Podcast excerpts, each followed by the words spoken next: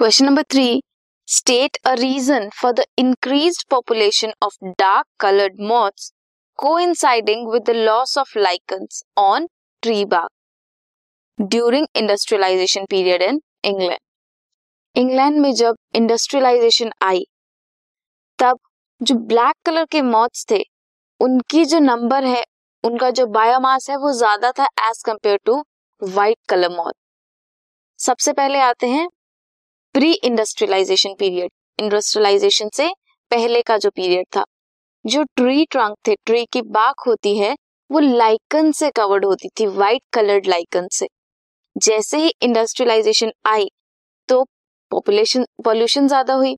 ज़्यादा पॉल्यूशन की वजह से लाइकन्स वहाँ से शेड कर गए because lichens can't grow in polluted areas वहाँ से लाइकन शेड कर गए। जो ट्री की बाग थी, वो कैसी रही?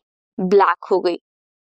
सो so, जब ब्लैक मॉथ उन पर बैठते थे तो क्या होता था? They were not caught by predators whereas जो व्हाइट कलर्ड मॉथ थे अगर वो ब्लैक कलर सरफेस पे बैठेंगे तो वो ज़्यादा इजिली कॉट हो जाते थे.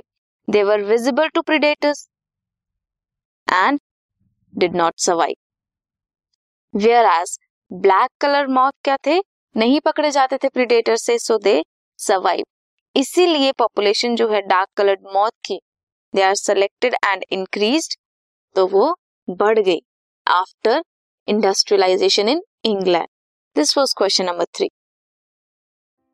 this podcast is brought you by Hubhopper शिक्षा अभियान अगर आपको ये पॉडकास्ट पसंद आया तो प्लीज़ लाइक शेयर और सब्सक्राइब करें और वीडियो क्लासेस के लिए शिक्षा अभियान के यूट्यूब चैनल पर जाएँ।